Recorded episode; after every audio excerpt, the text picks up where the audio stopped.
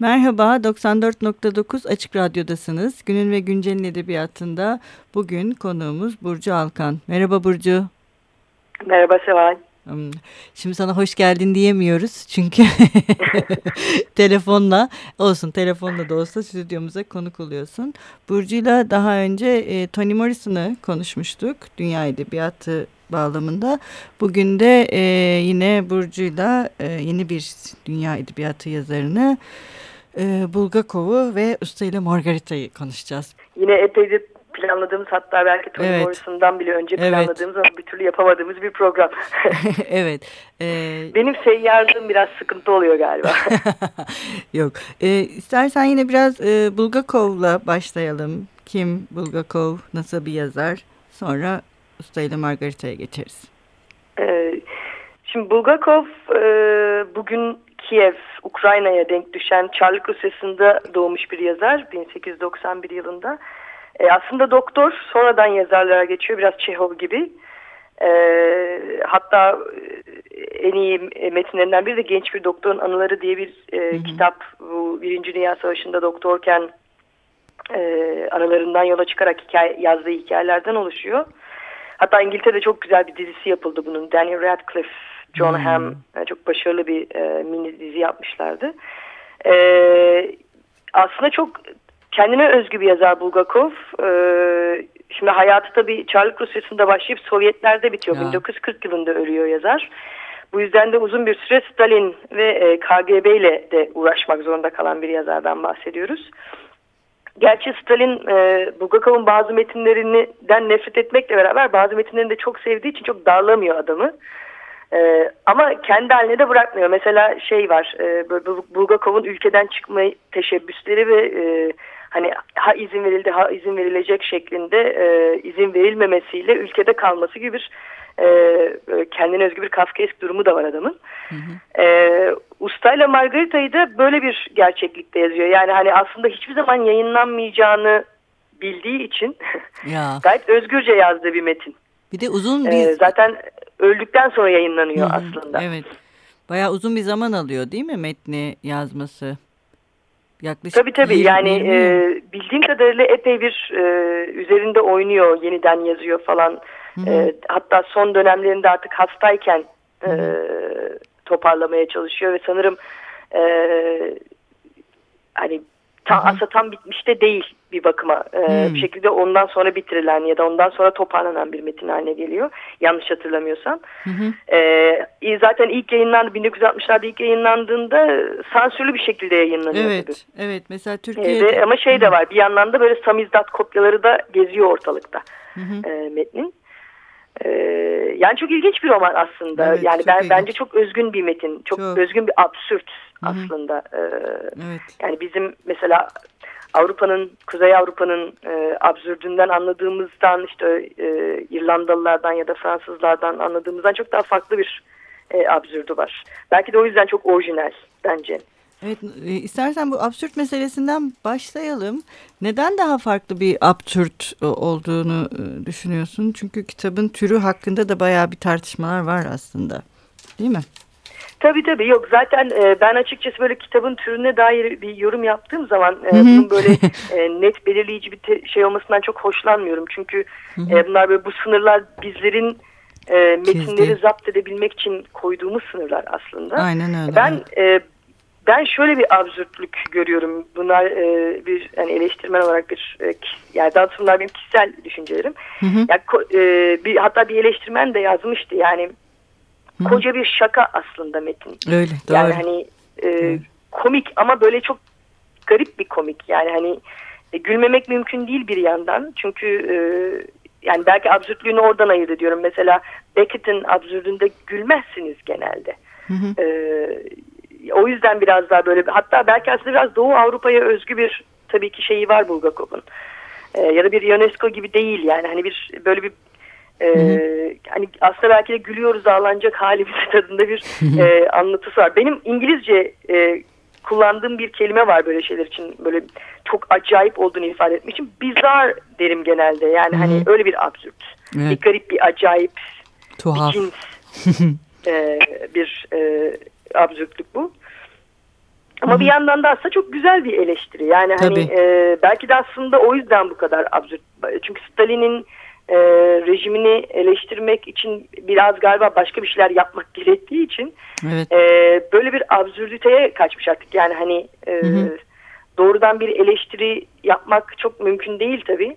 Hı hı. E, kaldı ki zaten hani şey vardır. Nasıl büyük trajedileri anlatmak zorsa e, yani bu tarz büyük e, problemli gerçekleri de anlatmak zorlaştığı için böyle bir absürt belki.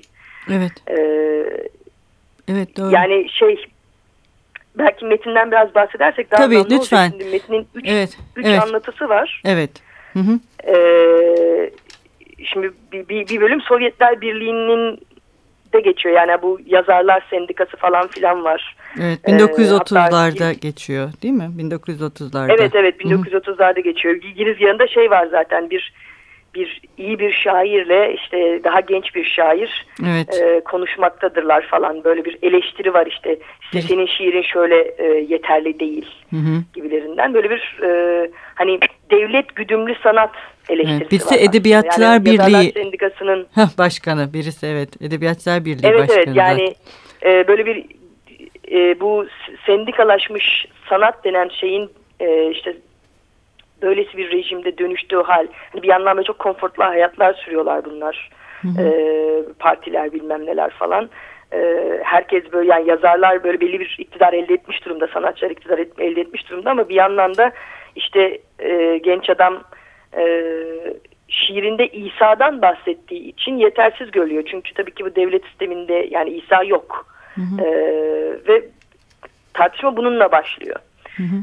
Ee, orada da biraz böyle gerçek nedir ne değildir, gerçeğin kontrolü gibi eleştiriler var ama böyle bunlar çok ince ayar şeyler. Çünkü böyle e, bir meyve suyu ve hıçkırık seansları var. İlginç bir şekilde böyle sürekli e, şey yapıyor. Noktalama işareti gibi böyle bir dikkat dağıtıyor aslında ama e, bir karşıtlık da koyuyor bir yandan. Evet bu birinci anlatı 1930'larda Sovyetlerde geçiyor. Evet, ikinci anlatısı metnin. Ee, tabii birinci roman, bölümle birinci anlatıyla ilgili şeyleri söyleyeceklerim bittiyse tabii. Yok yani aslında bitmez tabii ama şimdi Hı -hı. zamanımız kısıtlı olduğu için. E, şimdi bu bu bölümden hemen sonrasında gerçi bu bölüm çok önemli daha sonrası için de şey yapacağız. Çünkü evet. Volant karakterinin evet, e, devreye girdiği e, bir şey bu e, Bölüm. sahne ilk sahne. Biz zaten absürteyi yaratan da Voland ve şeyi tayfası diyelim. Evet doğru. E, garip bir tayfası var onun. E, dev bir kedi, bir katil ya, falan. Böyle cadılar, madılar böyle ilginç bir ekip onlar. E, ama İsa'nın ve bu Pontius Pilate'in hikayesine dönüyor. Birdenbire anlatı tamamen değişiyor. Yani Nasıralı İsa'nın hikayesini okumaya başlıyoruz. Hı hı. Ve zamanla işte İsa'nın çarmıha gerilişi hikayesi olduğunu fark edeceğiz bunu. Ee, bu tabii şey değil yani orada İsa var mı yok mu meselesinden Voland'ın gelip de e, hani dalga mı geçiyorsunuz der gibilerinden bir hikaye anlatmaya başlaması gibi görülüyor. Ama burada aslında üçüncü anlatının da devreye girdiğini görüyoruz. Çünkü bu İsa anlatısı aslında bizim usta karakterimizin e, yazmaya çalıştığı ya da yazdığı roman. Evet. Hı E, usta karakteri de bu arada akıl hastanesinde. Evet. Muhtemelen e, İsa'ya dair bir roman yazdığı için oraya kapatıldığını da varsayabiliyoruz. Hı hı. E, ama bir yandan da aslında biraz da böyle hassas da bir e, karakter. Hı hı. Sinirleri hassas bir karakter yani. Böylece üç anlatı oluşuyor ama bu üç anlatı birbirlerine eklemlenip birbirlerine konuşuyor roman boyunca. Evet çok doğru. Ee, e, burada ben şeyin çok önemli olduğunu düşünüyorum. Yani e, Şimdi bir yandan İsa yokturla başlayan bir hikaye var. Bir yandan da e, çok e, ne derler sıradan insan İsa'nın o, o, onun o iyiliği, onun hümanizmasıyla devreye girmesi var. Yani burada böyle bir peygamber İsa karakteriyle karşı karşıya değiliz. Ee, hı hı.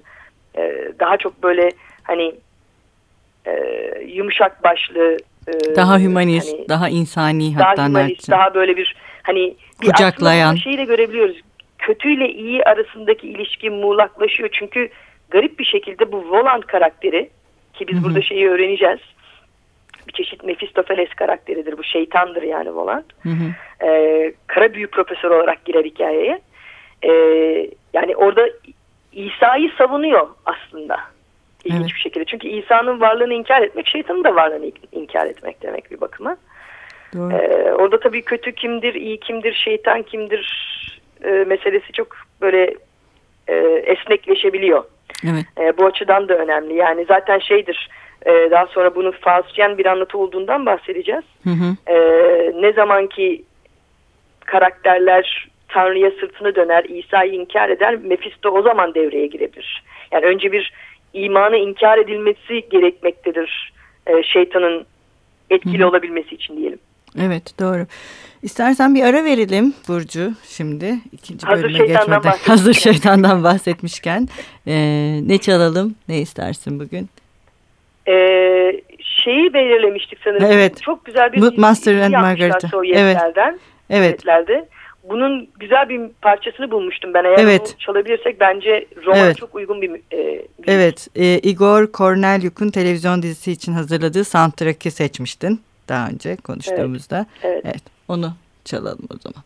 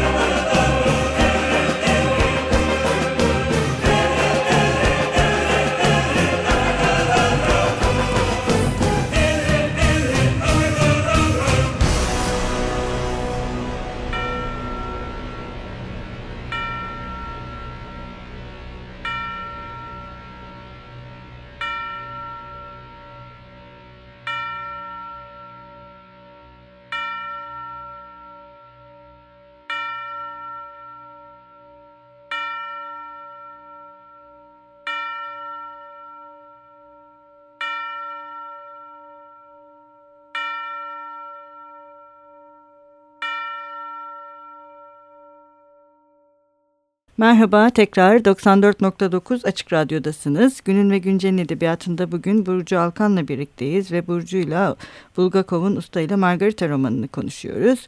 E, programımızın ilk bölümünde kısaca Bulgakov'dan bahsetmiş ve e, romana dair konuşmaya başlamıştık. Romanın üç anlatı e, üzerinden ilerlediği ve bu üç anlatının birbirleriyle eklemli e, anlatılar oldu ve birbirleriyle konuştuğundan bahsederek en son şeytanla e, bitirmiştik. ve e, şimdi e, şeytanla devam edelim ve işte yine Burcu'nun ilk bölümde söylediği bu Faustian anlatılarla devam edelim e, diye düşündük. Evet nedir bu e, kitaptaki Faust meselesi, şeytan meselesi? tabii e, benim gibi özellikle Faust ve Mephisto üzerine e, takıntılı bir şekilde çalışan bir insan için çok e, aslında heyecan verici bir roman bu açıdan. Evet. E, şimdi Volanda Mephisto karakteri olarak şey yaptık biz. E, şimdi Faust e, aslında Bulgakov'un Goethe'den etkilendiğini biliyoruz. Mesela e, o şey, Giriş öyle zaten değil mi? Giriş bir Faust alıntısıyla başlıyordu. Tabii tabii tabii. -hı. Hatta şeydir o e, sonradan ölecek olan karakter, o büyük şair karakteri Berlioz. Hı hı. E, ismini bir e, e, şeyden alır, müzisyenden alır. Kompozör, Türkçesini hatırlayamadım kusura bakma. Evet, e, ve Besteci. şey, Berlioz zaten e, bir Faust e, operası yazmış bir e, sanatçı. O yüzden bunun izlerini sürekli görürüz. Şimdi Mephisto burada şey e, Volant karakteri burada Mephisto çünkü tabii ki şeytan olduğu çok belli. Yani romanın o müthiş eğlenceli bir şeyi var. E, Volant'la olan anlatılar kısmı var, hikayeleri var. E, orada tabii ki şeytani bir güçten bahsediyoruz. Hı hı. Daha önce de söylediğim gibi Mephisto'nun devreye girebilmesi için yani İsa'nın yok sayılması işte Tanrı'ya sırtın dönülmesi gerekir falan da demiştik. Hı hı. E, tabii burada şey var e, usta bir Faust figürü müdür? Yani bir, ben bu yüzden bu tür e, şöyle ayrımlar e, yapmaktan yanayım. Yani bu bir Faustiyen anlatıdır. Hı hı. Yani Faust anlatısının unsurlarını taşıyan ama bunları değiştiren anlatılar çok. İşte Dorian Gray'in portresi gibi metinler çok. E, Faust bu, bu burada usta Faust'tur aslında. Zaten master hani denen kelime e, işte akademisyenler ya da işte hocalar için falan kullanılır. Faust da böyle bir tiptir ya aslında bilginin evet. peşine düşen karakter. Hı hı. Ee, ama burada da biraz bazı şeyler değişiyor. Yani mesela buradaki usta tabii ki yaratıcı yazar. Ee, adamın e, romanı önemli. Hani böyle bir e, İsa'nın hikayesini yazarken ki o e, o romanı mümkün kılan, idrakını mümkün kılan ilahi şeyle yaratıcılık etkileniyor falan hani burada bir Faustian figür görüyoruz. Ama mesela Faust'un ruhuna sahip olan usta e, onun itkisine sahip değil. E, hmm. Faust çünkü genelde şey bir karakterdir yani böyle güçlü itkisi olan bir karakterdir. Yani benim driven dediğim bir şey bir şeyin peşine düşer ve yani on, onun onun peşinde zaten e, kendi sonunu getirir. E, burada öyle bir e, Faust'umuz yok. Ustanın aslında e, Faustiyenliğinde çok ilginç bir karakter olarak Margarita devreye giriyor. Ben Margarita karakterinden özellikle çok etkilendim. Evet. E, Margaret tabii yine Goethe'nin Faust'unda olan Hı -hı. bir karakter. Faust'un aşkı. Burada da ustanın aşkı Margarita diye geçiyor. Ama buradaki Margarita mesela çok ilginç bir şekilde muğlak bir karakter. Ee, bir yandan şeytanla anlaşmayı yapan Faust değil, Margarita. Evet. Ee, bu açıdan da no, bizim orijinal Margaret'ın, Gretchen'in şeyini, e, o saflığını belki biraz şey yapıyor. Zaten sonra cadı falan oluyor. Çok tatlı, eğlenceli bir karakter yani. evet öyle. Ee, yani orada o Margaret'ın o saflığını görmüyoruz ama aslında görüyoruz da çünkü yaptığı anlaşma e, ustayı kurtarmak için, ustayı e, e, tımarhaneden çıkartıp romanını yazdırabilmek için ya da romanını yazdığında yakmamasını sağlamak için e, bir yandan da. Yani aslında bir böyle bir diğer kam, böyle kendini önemsemeyen fedakar bir Margarita var ve bunun için yani hani işte aşkı için, ustanın romanı için e, şeytanla bir anlaşma yapabilecek kadar da böyle e, kuvvetli bir kadın. Evet. E, bence bu yüzden Hı hı. Ve bu açıdan da şey biraz ilham perisi belki biraz Dante'nin Beatrice'i gibi bir karakter. Aynen evet ben de tam onu ee, söyleyecektim. Yani biraz ustanın Beatrice. sahip olmadığı itkiyi gazı ona veren ve aslında o e, sanatı mümkün kılan bir karakter. Aynen öyle. E, ve bence çok çok güzel bir kadın karakter, çok güçlü bir kadın karakter. Hı hı. E, o yüzden ben buna Faustyen anlatı demeyi tercih ettim. Evet. E, yani e, burada roller biraz değişiyor, iyi ile kötü arasındaki sınırlar biraz muğlaklaşıyor. E, yani şeytan denen kavram e, aslında şey gibi İsa olmadan gerçekten de şeytan da olamaz. Ama yani hani bakıyorsunuz e, Voland'ın geldiği e, işte Sovyetler Birliği toplumunda da yani insanlar kendileri kaşınıyorlar zaten. Yani hani Voland sadece onları e, onların bu aç gözlüklerini onların bu e, yanlış yolu seçme arzularına bir ön ayak olma yani görevini yapıyor aslında şeytan o noktada. Evet. Yani dürten o değil aslında bu açıdan. Evet. E, o yüzden çok e, böyle şey bir anlatı. E, yani e, hı hı. çok klasik bir Faust e, hikayesini çok özgün bir şekilde ve çok da komik. O yüzden işte absürt ve koca bir şaka diyoruz ya. Evet, çok doğru. özgün ve çok da güzel bir şekilde veriyor. Sonunda da yine romantik ama belki o yüzden biraz çok. da, e, hoşuma evet. gidiyor benim. Böyle bir yani e, o ustanın e, İsa'nın hikayesini yazışı, İsa'nın kendi hikayesi. Ya burada dindar bir şeyden bahsetmiyoruz. Böyle bir yeniden bir dine dönüş gibi bir şey yok. Burada daha böyle bir e, yazarlığa, yaratıcılığa e, ya da yaratıcı figürlere yine romantik bir dönüş var aslında. Yani Margarita da bence bunun en böyle e, şey beden e, ne derler? Somutlaşmış Yücelt, hali. Yüceltilmiş versiyon. Evet somutlaşmış vücut bulmuş hali. E, yani e, hı hı. Ben daha konuşurum eğer vaktimiz Yok, varsa fazla evet. anlatılır hakkında ama. Tamam bir de aslında biraz e, en son e, şeyle de e, dediğin şey çok doğru. E, yani bir sanatı mümkün kılan kişi aslında Margarita.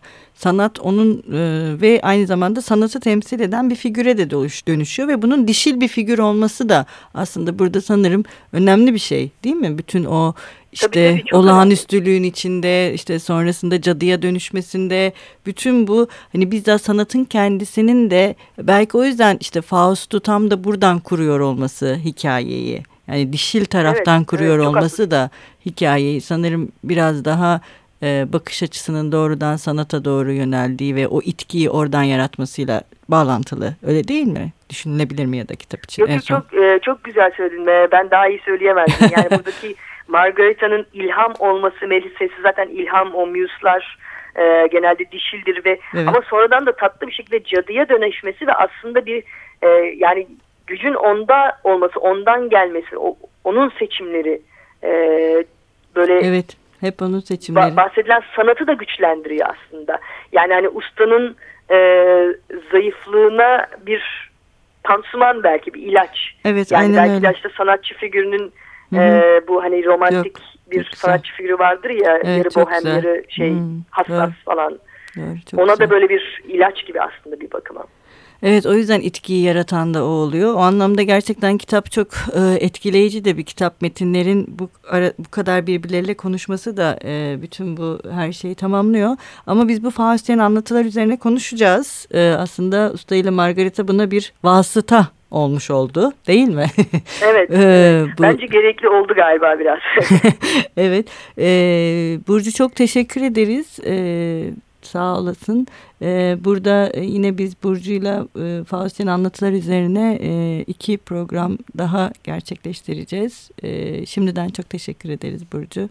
Belki bir gün ben burada seni canlı canlı görmek de bize kısmet olur diyelim.